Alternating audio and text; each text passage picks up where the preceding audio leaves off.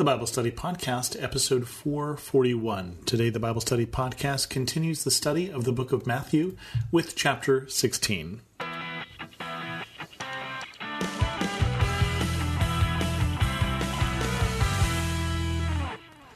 Welcome to the Bible Study Podcast. I'm your host, Chris Christensen. We continue on with chapter 16 here, which starts with this a demand for a sign. The Pharisees and Sadducees came to Jesus and tested him by asking him to show them a sign from heaven. He replied, When evening comes, you say, It will be fair weather, for the sky is red. And in the morning, today it will be stormy, for the sky is red and overcast.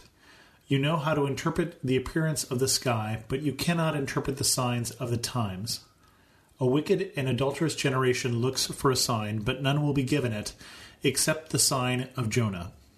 Jesus then left them and went away. Now, what's the problem here? The Pharisees come to Jesus and they say, Show us a sign. That doesn't seem that unreasonable if he is who he claims to be, which it's not clear exactly who he claims to be here, but he claims to be more than just a teacher. Who is he and where does his authority come from is definitely one of the things they've been wrestling with. Why not just do a card trick and show them who he is. Now, one of the reasons why not is that he has already done many signs, and that none of them seem to have made a difference in the Pharisees or Sadducees believing in him. So the question is does he not show them a sign because he knows that it won't do any good? Or does he not do a sign because he doesn't want them to believe? Why doesn't Jesus show them a sign? One of the things that I run into with doing ministry in inside in a jail situation or in juvenile hall in my case is that sometimes what people are looking for when they come to Bible study is not faith but magic. And when I say magic, I don't mean they are looking for me to teach them card tricks, and I don't mean that they are expecting that I'm going to, you know, saw somebody in half, but they're looking for God to just fix all their problems because they came to Bible study. They don't they aren't looking for doing the work that is going to take them to change. And they're not looking for establishing a relationship with God, which is what God is looking for. They just want God to fix things so they can go get out and then really with the intention that when they get out, they'll continue to behave just as they always have. They're not looking necessarily to change. And this isn't all the guys, definitely, but it's definitely some, and I run into it all the time, and I'm I'm not surprised by it. And I wonder if that's part of the problem with the Pharisees and the Sadducees. I don't get the impression from all that we have seen so far of them that they're coming to Jesus with a desire to change, with a desire to, if you will show us a sign, that's really the only thing that's keeping us from reaching out to God in this way that you were describing.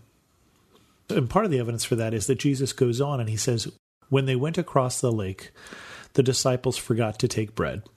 Be careful, Jesus said to them, be on your guard against the yeast of the Pharisees and Sadducees. They discussed this among themselves and said, It is because we didn't bring any bread. Aware of their discussion, Jesus asked, You of little faith, why are you talking among yourselves about having no bread? Do you still not understand? Don't you remember the five loaves for the five thousand, and how many basketfuls you gathered? Or the seven loaves for the four thousand, and how many basketfuls you gathered?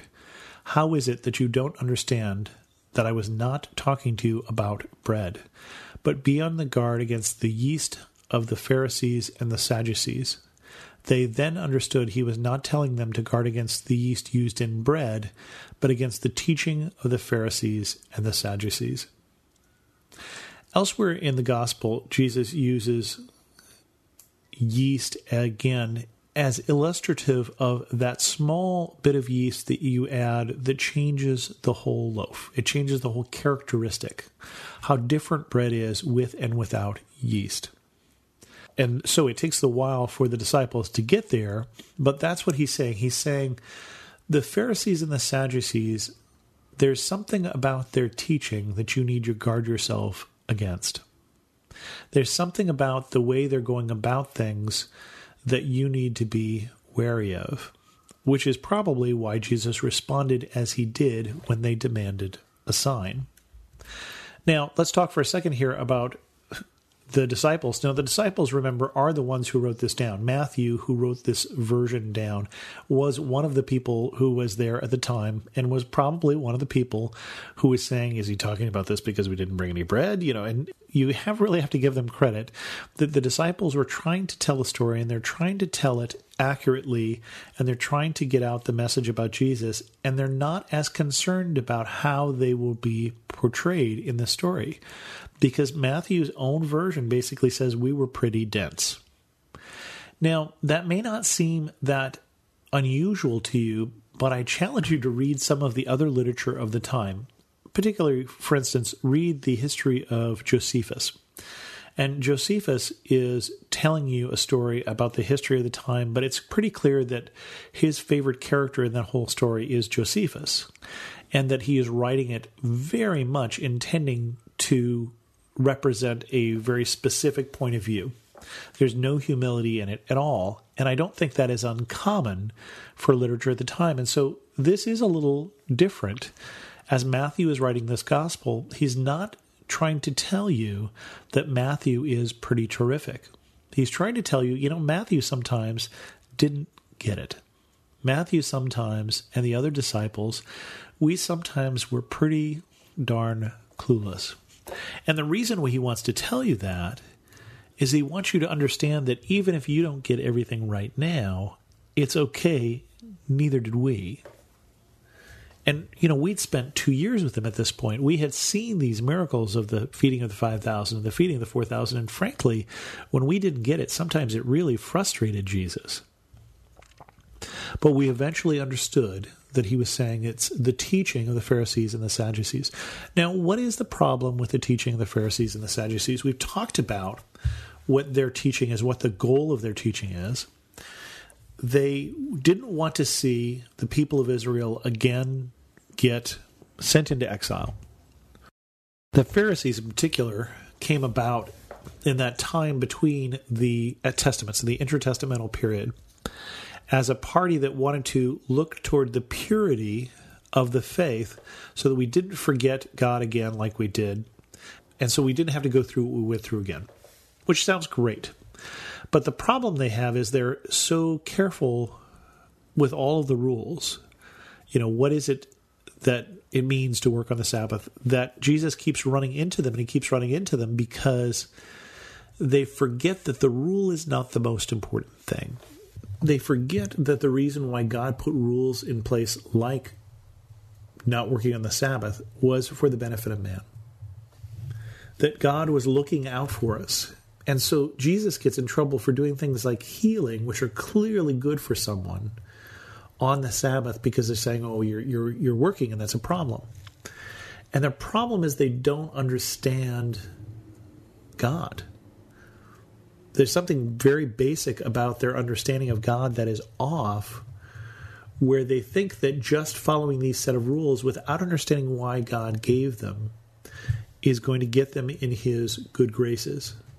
And they're so far off from not understanding God that they're about to reject His Son. Just later on in this chapter, Jesus will again and very obviously predict His own death and it's at the hand of the elders and the chief priests and the teachers of the law, at the hand of these people. They so miss the point of all of the things they've been studying that they didn't get God. And it becomes such a dividing point between them and Jesus that they will plot for his death. They're already plotting for his death. They're already missing out on what God has sent, this Messiah, this Son of God, because they don't have the mind and the heart of God.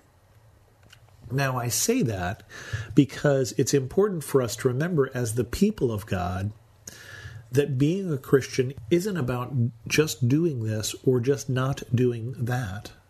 That's what they thought. Being a Christian is about being in relationship with God and allowing that relationship to work in us in the same way that that yeast works through the bread to change us so that we behave as he would behave, so that we love as he would love, so that we think like he would think. And his church is still called to that. His church is still called, we are still called to be Christ in this world, to be Christ to this world, to be Christ for this world. Because God still loves those outside of the church too. And that's the other thing that they often missed. With that, we're going to end this episode of the Bible Study Podcast. If you have any questions, send an email to host at thebiblestudypodcast.com, or better yet, leave a comment on this episode at thebiblestudypodcast.com. You can also follow me on Twitter, Pinterest, or Instagram as Chris2x. And as always, thanks so much for listening.